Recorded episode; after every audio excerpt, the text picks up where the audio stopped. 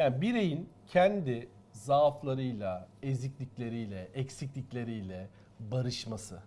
Yani çünkü biz bu zaaflarımızla, ezikliklerimizle ve eksikliklerimizle bir bireyiz. Ve bunlarla her zaman mükemmel olmak zorunda değiliz.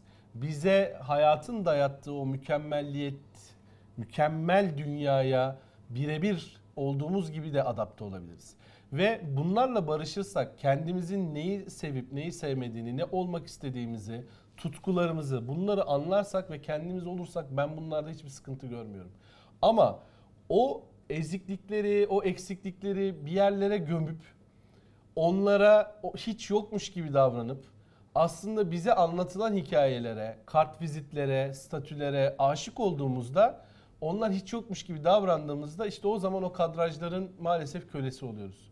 Ve o illüzyonlara aşık oluyoruz. İllüzyona aşık olduğumuz zaman da kart vizit gidin gittiği zaman o realite bize tokat gibi vuruyor. Bu sefer kendimizi toparlayamıyoruz.